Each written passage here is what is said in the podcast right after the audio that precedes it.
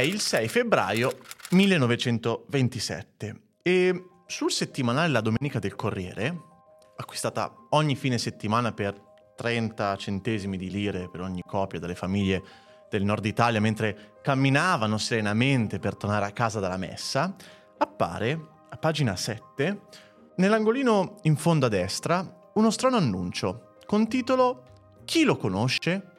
e sotto al titolo l'immagine di un uomo di profilo e sotto ancora una breve didascalia di sei righe. Ricoverato il giorno 10 marzo 1926 nel manicomio di Torino. Nulla egli è in condizione di dire sul proprio nome, sul paese di origine, sulla professione. Parla correntemente l'italiano, si rileva persona colta e distinta, dall'età apparente di anni 45. Ho preso la copia di cui sto parlando.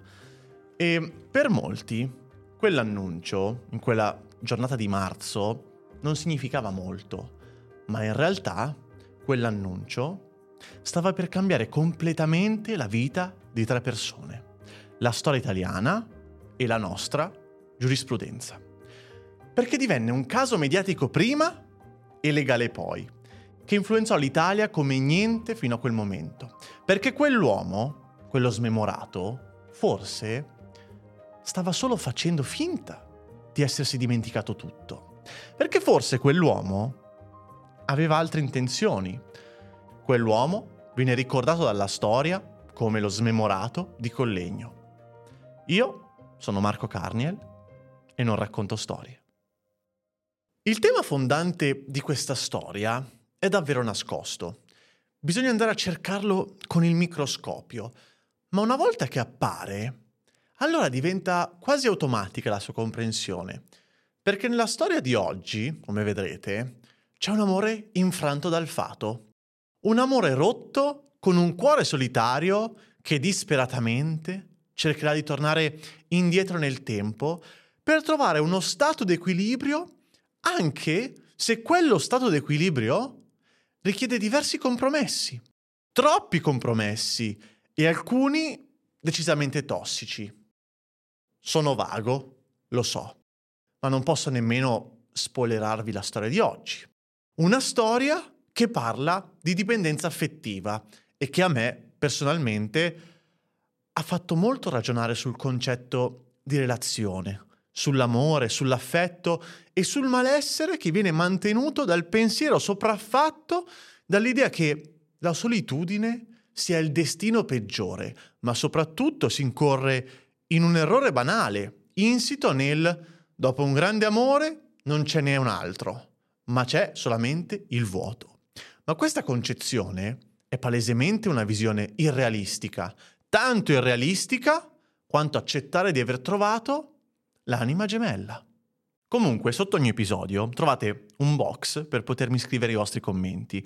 Mi raccomando, cioè, quando finite ogni episodio, lasciatemelo un messaggio. Che, vabbè, che a me piace parlare, non credo sia in dubbio, ma piace ancora di più ascoltare cosa avete da dire. Se proprio poi volete anche darmi una recensione al podcast, oh, cioè, è un'emozione infinita. Ora però, torniamo alla storia. Un insieme di avvenimenti, emozioni e cambi di scena repentini che non si sarebbero mai impressi a caldo sul nostro mondo senza un'invenzione nata quasi 500 anni prima.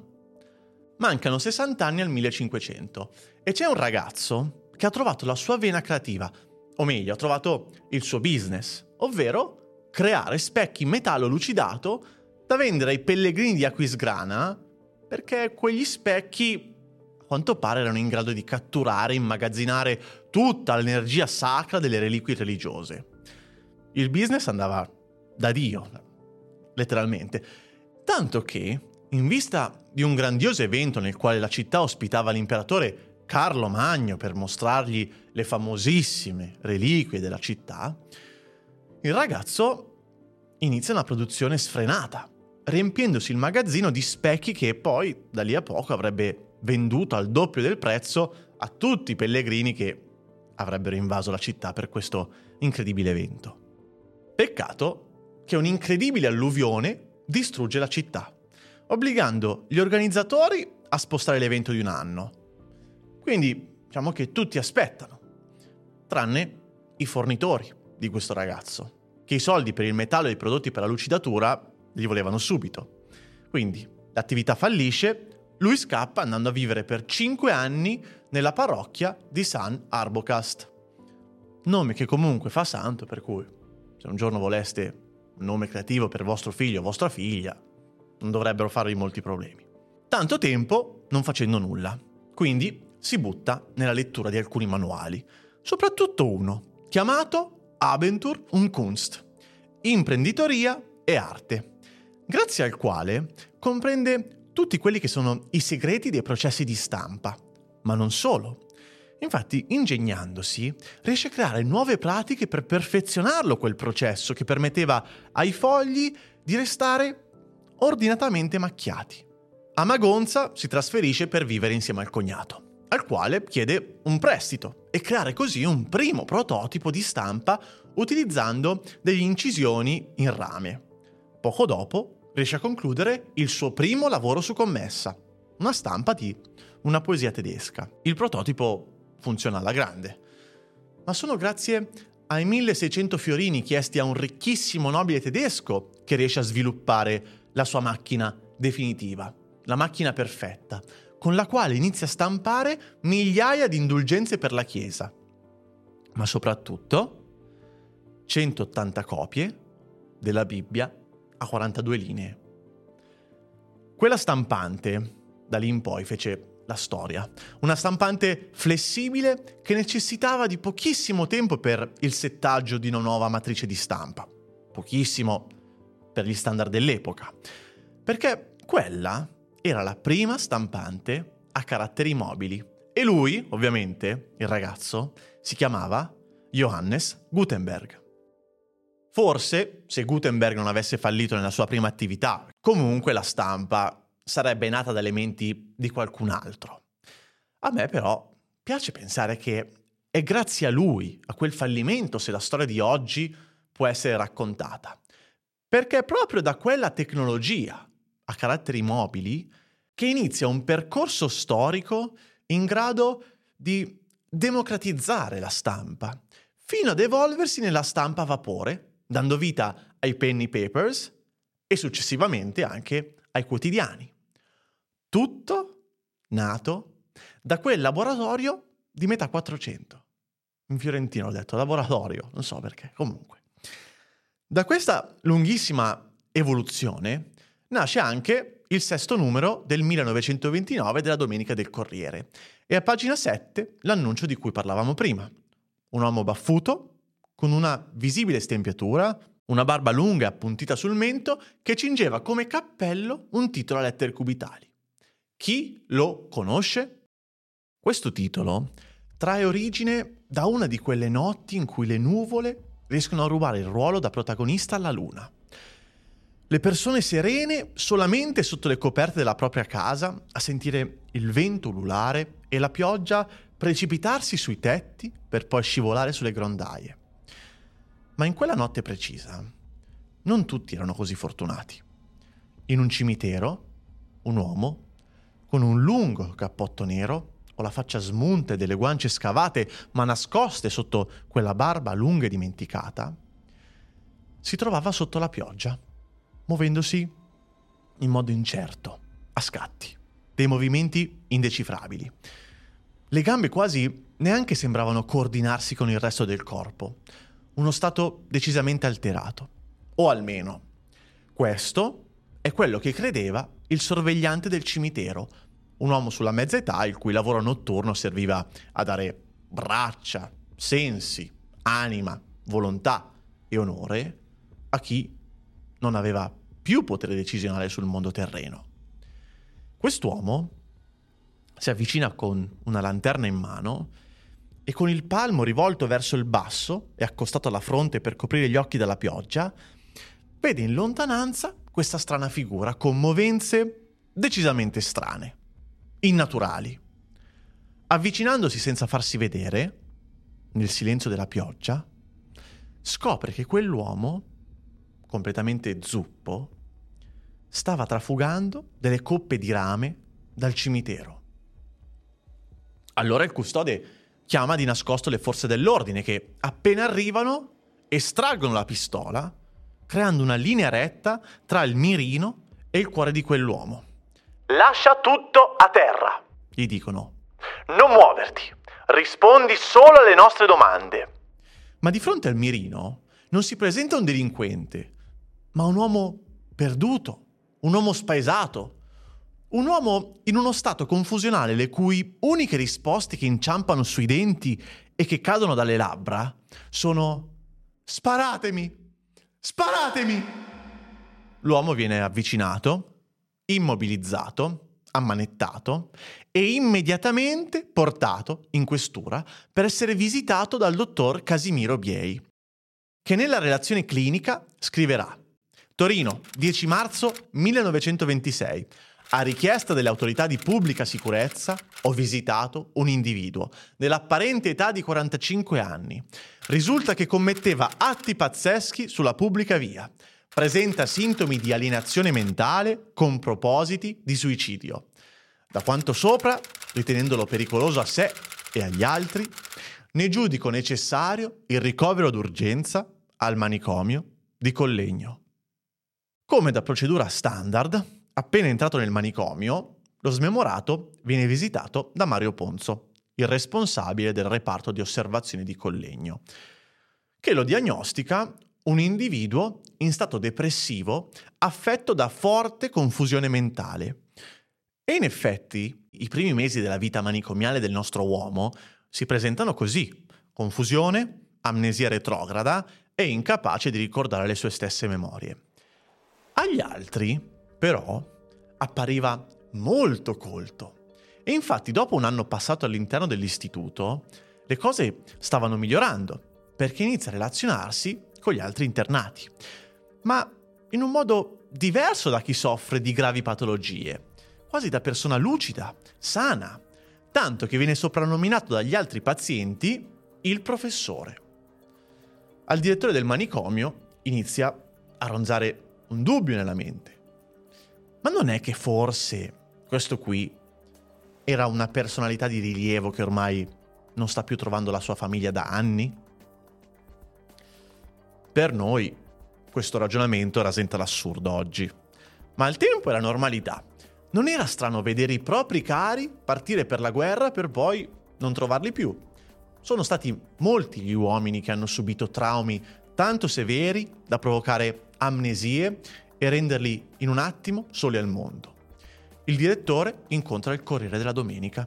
L'annuncio viene pubblicato e immediatamente gli uffici del giornale vengono invasi da lettere scritte a mano da Lombardia, Veneto, Liguria, Piemonte. Quell'annuncio non era altro che l'ingrediente mancante che tante famiglie stavano cercando nella loro credenza emotiva. Una spezia perduta, la sola che poteva tornare a dare sapore all'amore familiare.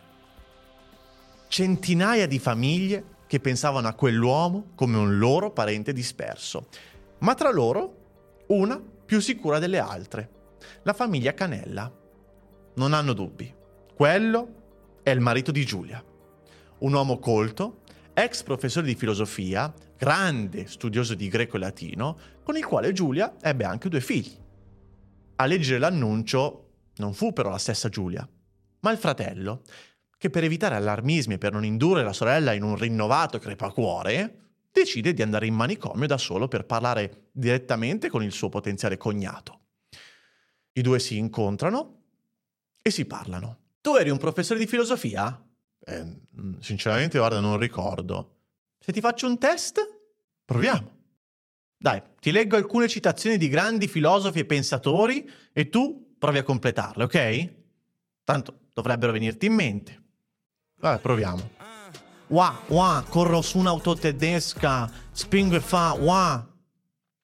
Eh, non mi viene in mente niente. Questa... Madonna, ma, oh, ma sono le basi, eh. Ma sicuro che sia un filosofo quello? Vabbè, oh, se non è un filosofo Pachi, vabbè, quindi nessun ricordo? No, nessun ricordo. Ma tu sei il marito di Giulia Canella. Chi? Giulia Canella, figlia di quel ricco nobile veneto che ha possedimenti anche in Brasile? No, no, no. Eh, aspetta, fammici pensare perché mi sta tornando in mente qualcosa. Le informazioni che vengono date dal fratello non suscitarono nessun ricordo allo smemorato. Allora il fratello torna a casa e parla comunque con Giulia. Gli parla dell'incontro e gli parla di quello che si sono detti, per scrupolo. E allora lei si decide ad andare in manicomio a trovarlo. All'inizio la donna, presentandosi all'uomo, non riconosce nell'uomo il professore Giulio Canella. Sì, la coppia era Giulia e Giulio. Hai deciso io? No. Colpa mia? Nemmeno. Andando avanti nel colloquio, però, Giulia si convince sempre di più che quello era davvero suo marito, partito per la guerra, poi pianto per non essere tornato, ma ora finalmente ritrovato. Era di fronte ai suoi occhi e poteva riabbracciarlo. Lo smemorato era stato riconosciuto e Giulia ormai non aveva più dubbi. Lo smemorato di Collegno Quell'uomo trovato in stato confusionale mentre trafugava le tombe di un cimitero e poi spedito in manicomio, era il suo amato marito Giulio Canella, al quale, piano piano, eh, gli iniziano a tornare in mente qualche ricordo della sua agiata vita preguerra, eh? Allora, chi è Giulio?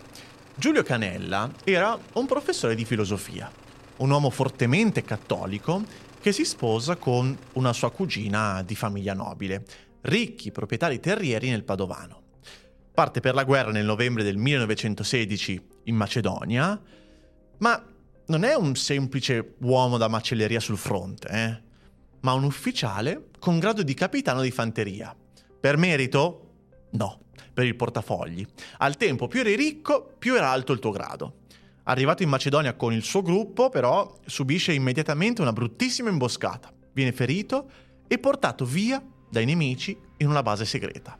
Base che poi verrà sì liberata qualche giorno dopo da, dagli italiani, ma del generale nessuna traccia. Quindi si ritrovano.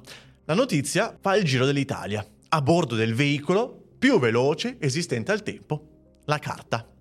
La stampa intitola Un grido un fremito, un abbraccio. Tre immagini, tre eventi, tre emozioni completamente differenti. È così che viene presentato al grande pubblico l'emozione di Giulia di fronte al suo amore. Finalmente, quello che iniziò nella domenica del Corriere si risolve. Se non fosse per una lettera che proprio il giorno successivo a questa prima pagina arriva alla questura di Torino.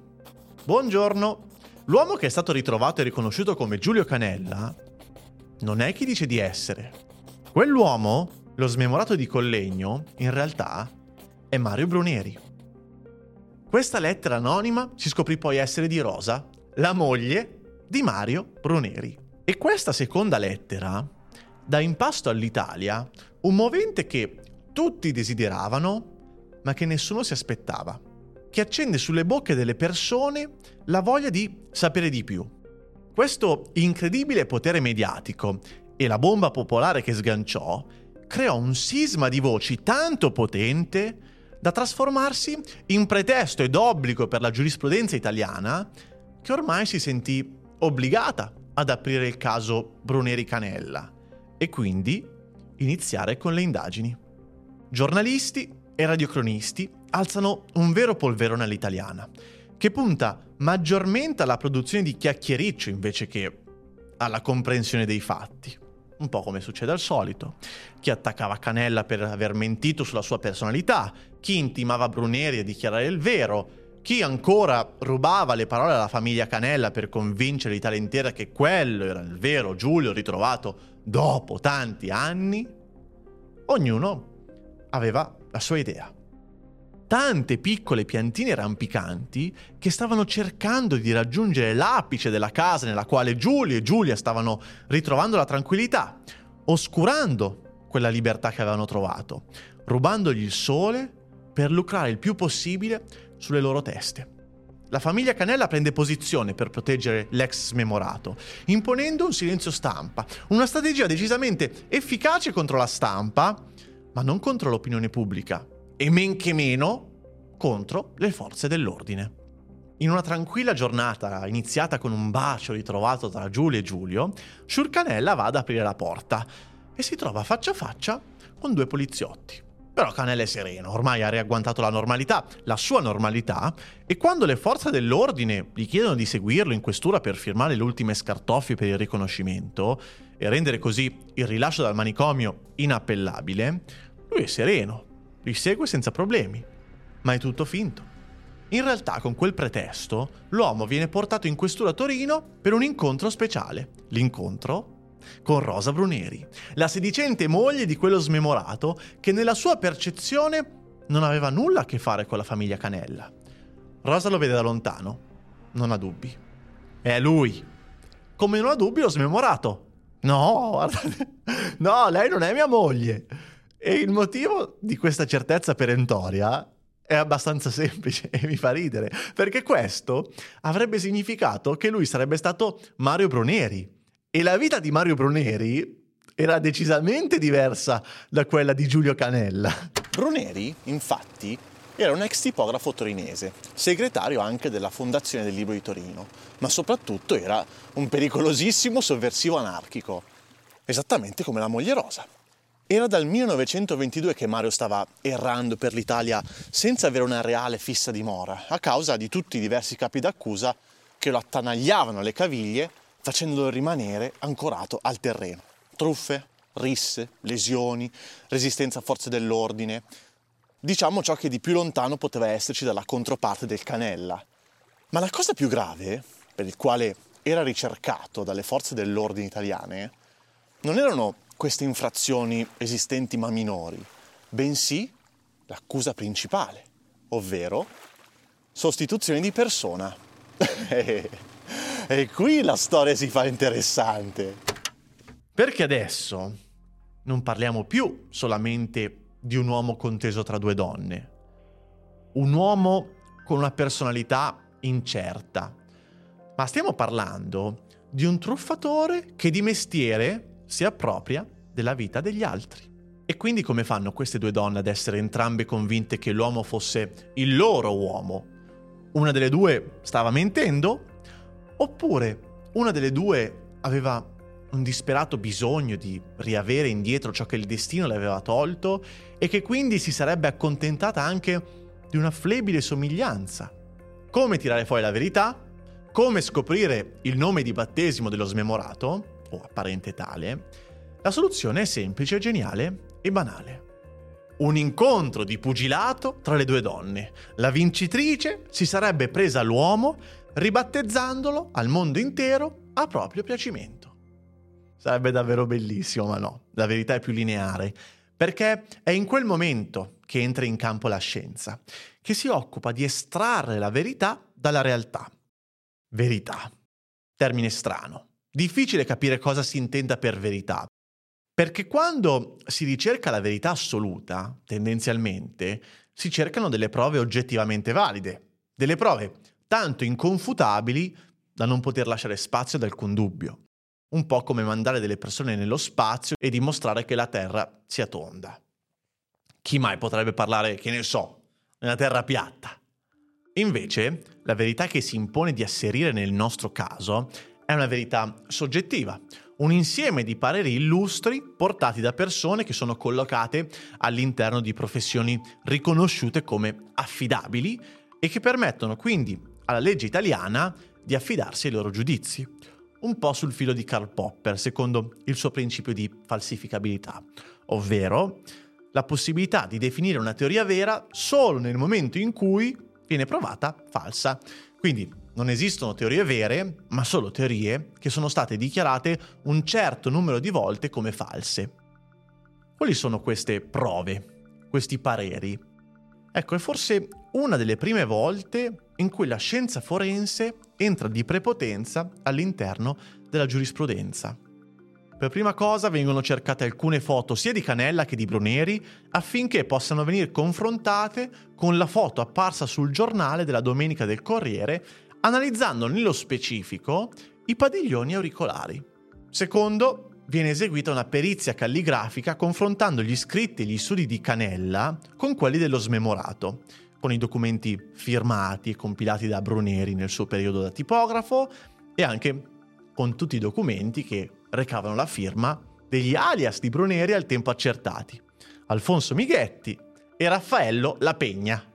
Poi viene anche effettuata una perizia autoiatrica per scoprire se anche lo smemorato, come Bruneri, avesse dei problemi uditivi. E sempre parlando di suono, una perizia musicale. E visto che Canella era un ottimo musicista di pianoforte, si cerca di capire se anche lo smemorato fosse in grado di suonare qualcosa poi ancora una perizia psichiatrica da Alfredo Coppola, uno studio poi pubblicato l'8 settembre del 27, composto da 1136 pagine, dove si descrivono tutti i test effettuati, quindi prove culturali su memorie visive attraverso cartoline di luoghi italiani famosi, prove linguistiche, test psicologici, tra cui anche il test di Bordon, il test del calcolo mentale, il test di associazione e il test della bandiera. E infine interrogazione contro esame di padre gemelli per verificare se quella persona fosse davvero Canella attraverso delle domande relative a una rivista, la rivista di filosofia neoscolastica, che proprio padre Gemelli e Canella avevano fondato insieme nel 1909. Ora vi spiego i risultati dei test e delle interviste. Allora, morfologia del volto è Bruneri. Perizia calligrafica è Bruneri. Perizia otoiatrica è Bruneri. Però, perizia musicale, sempre Bruneri. Controllo dattiloscopico è Bruneri. Controesame e colloquio di padre gemelli è Bruneri. Perché quell'uomo non ha il minimo ricordo della creazione della nostra rivista. Perizia psichiatrica è sempre Bruneri. E tu, a questo punto, puoi dirmi, sì, però Marco, queste prove non sono tutte completamente valide. Se abbiamo detto che questa persona non si ricordava nulla e che soffriva di amnesia retrograda, è ovvio che se gli fai dei test che esaminano la capacità mnemonica, non potrà mai risultare in grado di passare un test. Vero? Bravo? Attentissimo, eh? Peccato però che alcuni ricordi, soprattutto quelli gestiti dalla memoria procedurale, non possono essere dimenticati con quel tipo di amnesia. Con memoria procedurale parliamo quindi di ricordarsi come suonare un piano, di come posizionare le dita sui tasti, oppure di come andare in bici. L'amnesia retrograda non mette a rischio questi ricordi e se non si possono dimenticare, allora lo smemorato visto che diceva di essere Canella, avrebbe, ad esempio, avuto tutto l'interesse nel mostrare la sua abilità con il pianoforte. Giusto? E invece no. Non sa nemmeno da dove iniziare quando viene fatto sedere davanti a questo affascinante piano verticale nero lucido. E per di più, nella perizia psichiatrica viene fuori che stava anche forzando i sintomi, faceva finta di dimenticare. Ad esempio, nel test della bandiera, nella quale gli vengono chiesti i colori della bandiera italiana, lui dice rosso, mm, bianco e blu. Ah no, blu è francese, aspetta. La nostra è bianco, no, verde, bianco, rossa. Sì, sì, con le strisce verticali. E questa sparata è poco credibile, visto che i test su larga scala affermano che negli esperimenti in cui si deve testare l'amnesia retrograda, quindi nei pazienti patologici e nei gruppi di controllo, sbagliare il senso dell'orientamento della bandiera italiana era una totale forzatura di un sintomo e quindi non era una risposta genuina. Qualche dubbio? No, assolutamente. Lo smemorato di Collegno era Bruneri, un signore che era riuscito a ingannare Giulia Canella lavorando sulle informazioni gentilmente donategli dal fratello di Giulia nel loro primo incontro. E quindi andare a creare un profilo abbastanza credibile di un uomo, un filosofo, un professore stimato, ma da tempo perduto, con il quale potersi creare una vita nuova, agiata e senza problemi economici. Si instaurano diversi gradi di giudizio si va quindi primo grado, tribunale. La voce che state sentendo è di Giacomo Vacca, un mio carissimo amico, nonché avvocato, a cui oggi ho chiesto una mano per chiarire alcuni punti sul caso di oggi di Bruneri e Canella. E poi dove in questi due primi gradi di giudizio si esamina il merito della questione, cioè è o non è Canella, è o non è Bruneri. Poi si può, c'è un altro grado di giudizio in, in Italia che è quello di legittimità, cioè in Cassazione si valuta se la legge è stata applicata correttamente. Quindi si, non si valuta il merito della questione, non si pronuncia su chi è chi, ma se sono stati seguiti o la legge è stata applicata in maniera corretta o la legge processuale, ci sono state delle deviazioni, ci sono dei motivi tipici e tassativi per i quali si può agire in Cassazione. E l'esito della Cassazione come può essere? Ci sono diversi esiti tra cui che rileva nel caso corretto quello della Cassazione si dice con rinvio. Cioè, la Cassazione può decidere di annullare una sentenza, cassarla, con o senza rinvio. Senza rinvio è quando la Cassazione dice guarda, in base agli elementi che abbiamo posso già decidere io, quindi non serve andare oltre. Cassazione con rinvio invece, visto che la Cassazione non può decidere nel merito, dice c'è stato questo errore, interpretazione della legge, violazione della legge in generale ti dico qual è in realtà l'interpretazione corretta, quindi ti do un principio di diritto che tu devi seguire, ma io non posso decidere nel merito, quindi la rimando a un altro giudice, non lo stesso che ha già deciso, un altro giudice. E quel giudice deve decidere sulla base del principio che ho dato io, Cassazione. Credo per un periodo sia stato proprio ritenuto Giovanni Canella.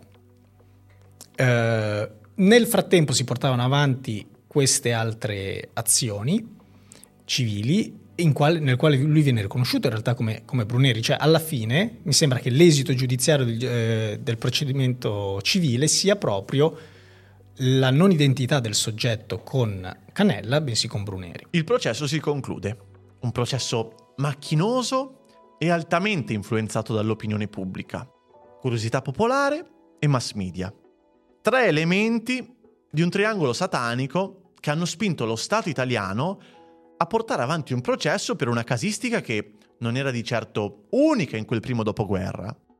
Eppure, a volte accade anche questo. Tutti all'interno di una stessa società, immagino, quindi è impossibile non esserne influenzati. I giudici, essendo persone, non vivono in una campana di vetro, così come eh, gli agenti che portano avanti le indagini, PM nei casi penali, che quindi ricevono le notizie di reato Alcune verosimilmente vengono spinte più di altre perché sono più sentite, quindi l'attenzione si concentra maggiormente, gli sforzi si concentrano maggiormente, anche economici probabilmente, se, se si tratta di, di, particolari campagne.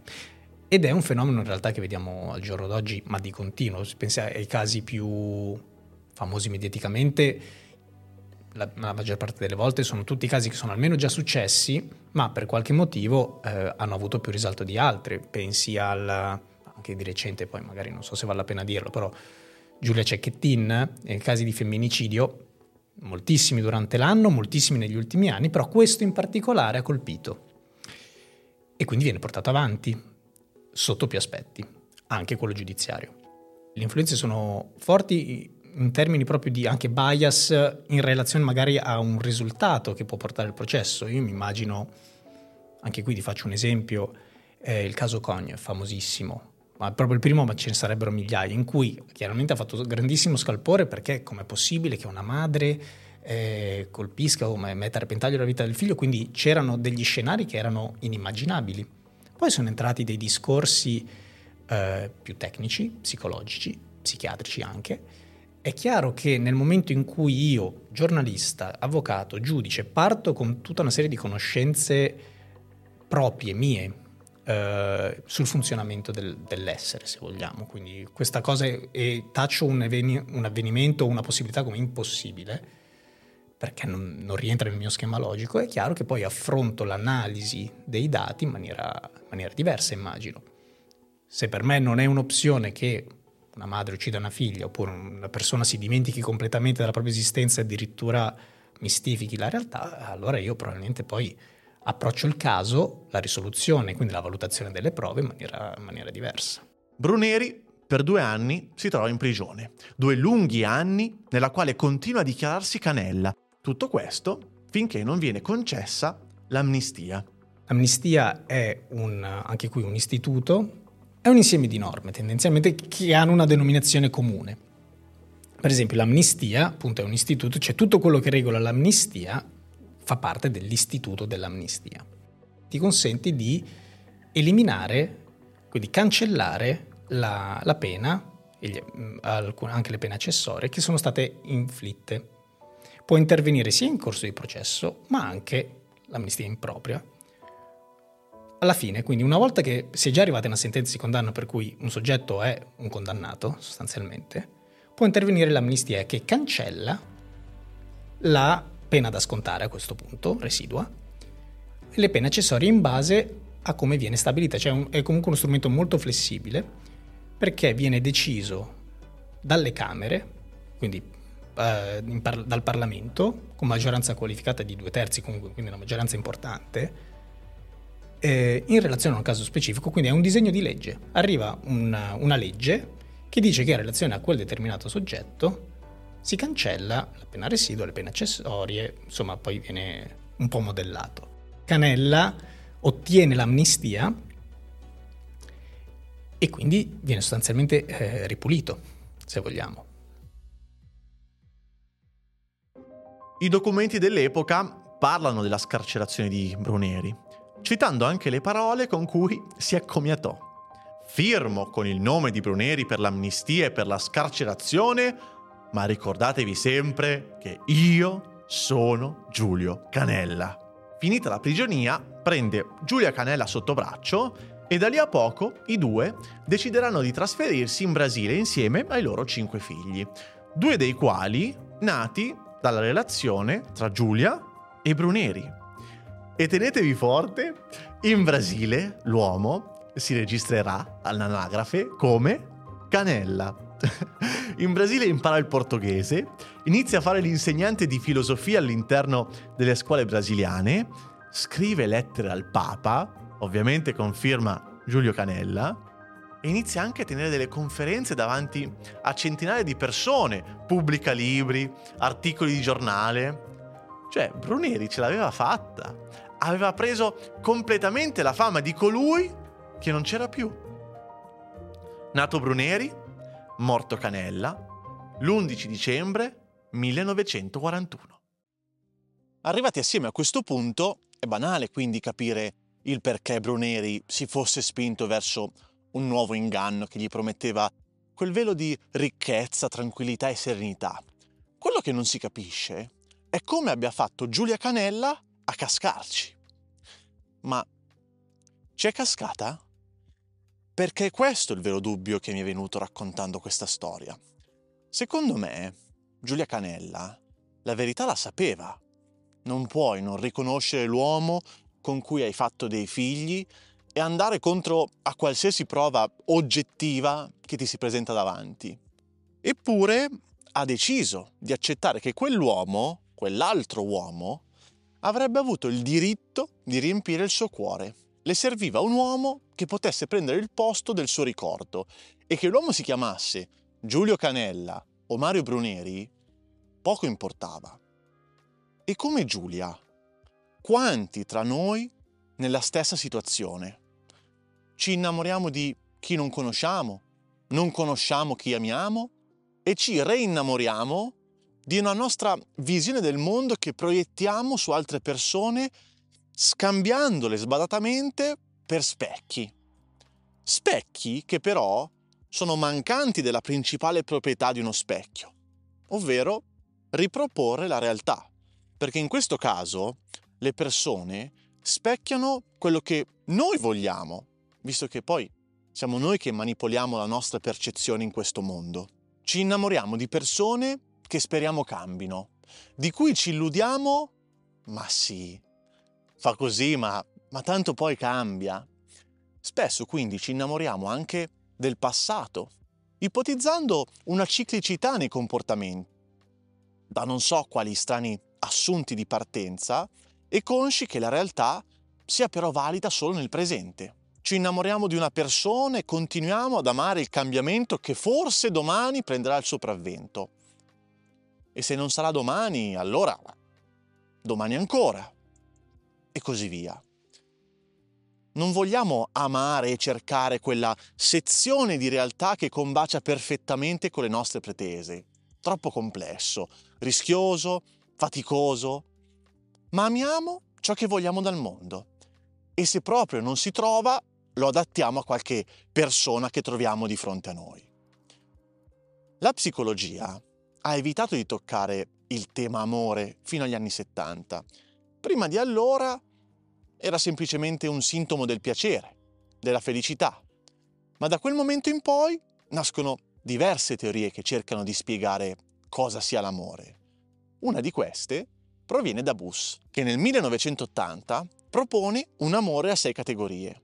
Amori primari, ovvero eros, quindi un amore romantico, passionale, caratterizzato da forte attrazione fisica e intensità emotiva, senza che ci siano degli elementi ossessivi. Ludus, l'amore inteso come gioco e non necessariamente da fare con la stessa persona. Storge, l'amore come amicizia. E poi gli amori secondari, che derivano dai primari. Quindi mania, un amore possessivo e dipendente che dà origine a ossessione e gelosia nei confronti della persona amata. Pragma, un amore logico, centrato non tanto sui sentimenti, quanto più su un insieme di doveri personali e sociali su cui adempiere. Agape, un amore sacrificale, in cui il bene della persona amata ha l'assoluta priorità, persino a discapito del proprio. A noi oggi interessano i secondari, che sembrano quasi perdere il loro carattere di purezza, di poter bastare a se stessi, capaci di esistere rimanendo autocontenuti. La perdita della purezza, però, porta con sé desideri e aspettative, che generano degli amori al limite del patologico. Descritti questi amori in infinite canzoni, tra cui la ballata dell'amor cieco di De André. Quante Giulia ci sono tra noi, quindi? Vedovi e vedove dell'aspettativa sociale, di ciò che vorremmo, che non abbiamo, che forse non avremo. Un amore idealizzato che fa tanto bene nelle poesie, ma male quando viene ricercato nella realtà. Che noi abbiamo bisogno dell'amore per sopravvivere è fuori dubbio, anche se molti pensano che l'amore sia imposizione e prodotto della cultura europea americana, molte ricerche, tra cui una famosissima di Jankoviak e Fischer, ha fatto emergere che su 166 culture intervistate, l'amore romantico fosse presente in 151 di esse. In più, le teorie evoluzionistiche ci dicono che esiste un substrato neurologico che motiva e incentiva le persone a mantenere legami affettivi di coppie ricercando intimità e desiderio.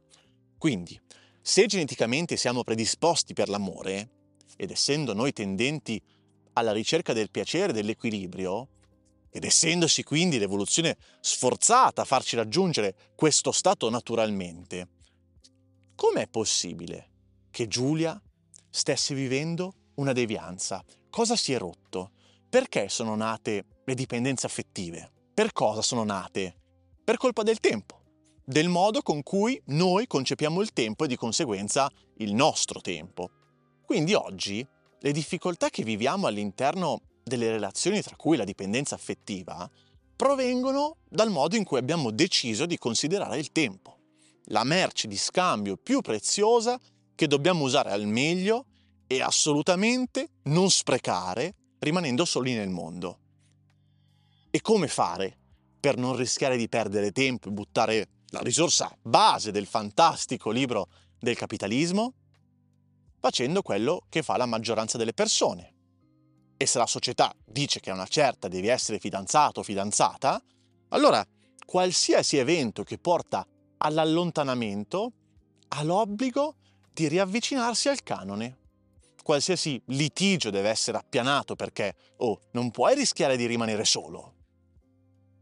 Quindi, se avessimo tempo infinito, o se non avessimo consapevolezza né di esso né della morte, allora avremmo ancora questi problemi? Secondo me no, perché molti sono ossessionati dal ticchettio dell'orologio. La solitudine diventa un'attesa della morte, di un per sempre lunghissimo. Vivremmo un eterno presente, inscalfibile dalle promesse del passato o dalle aspettative future che viziano le relazioni e quindi, finalmente, saremmo liberi di amare come l'evoluzione ha voluto che noi intendessimo l'amore. Però il tempo esiste e la consapevolezza di esso ci accompagna costantemente. Rimaniamo quindi in un contesto reale, dove siamo alla mercé di dipendenze affettive e di amori viziati. Come fare a non caderci? Non ne ho idea.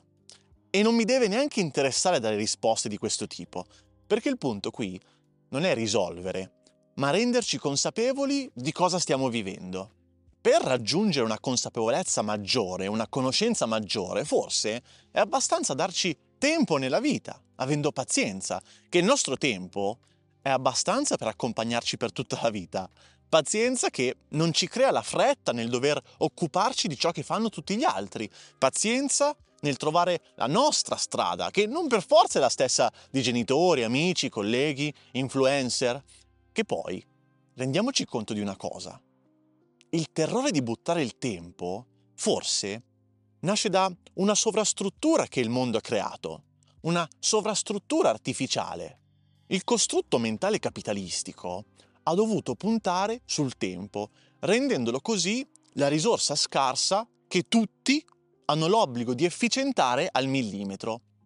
Il capitalismo, il mondo del lavoro, è riuscito a entrarci dentro a tal punto da porre un valore al tempo solo perché con quello stesso valore il tempo riesce a dominarlo e gestirlo per creare ricchezza, che dal suo punto di vista è cosa buona e giusta. I problemi nascono dall'inconsapevolezza che nasce nell'atto del trasportare queste visioni negli altri ambiti nella vita. E come potrebbe però essere differente se spesso finiamo per scegliere una casa in base alla vicinanza con il luogo del lavoro? La nostra idea dell'amore è finita con il vivere su un costrutto della scarsità e dell'efficientamento.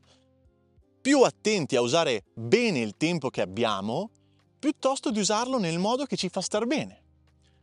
Perché se questo strato limaccioso su cui ha perso l'equilibrio Giulia non esistesse o non fosse così colloso, probabilmente si sarebbe resa conto del compromesso che stava accettando. E come lei, molti tra noi che si renderebbero conto che accanto ai nostri fianchi, dall'altra metà del letto, quando ci addormentiamo, abbiamo solamente la proiezione dei nostri stessi desideri. Hai appena ascoltato Non racconto storie, creato da Marco Carniel. Non racconto storie è il podcast che ti parla di quelle figatine da tirare fuori a cena con gli amici per sembrare intelligenti. Recupera tutti gli altri episodi su Spotify, Apple Podcast e YouTube e scopri gli altri miei progetti su moraliagroup.com.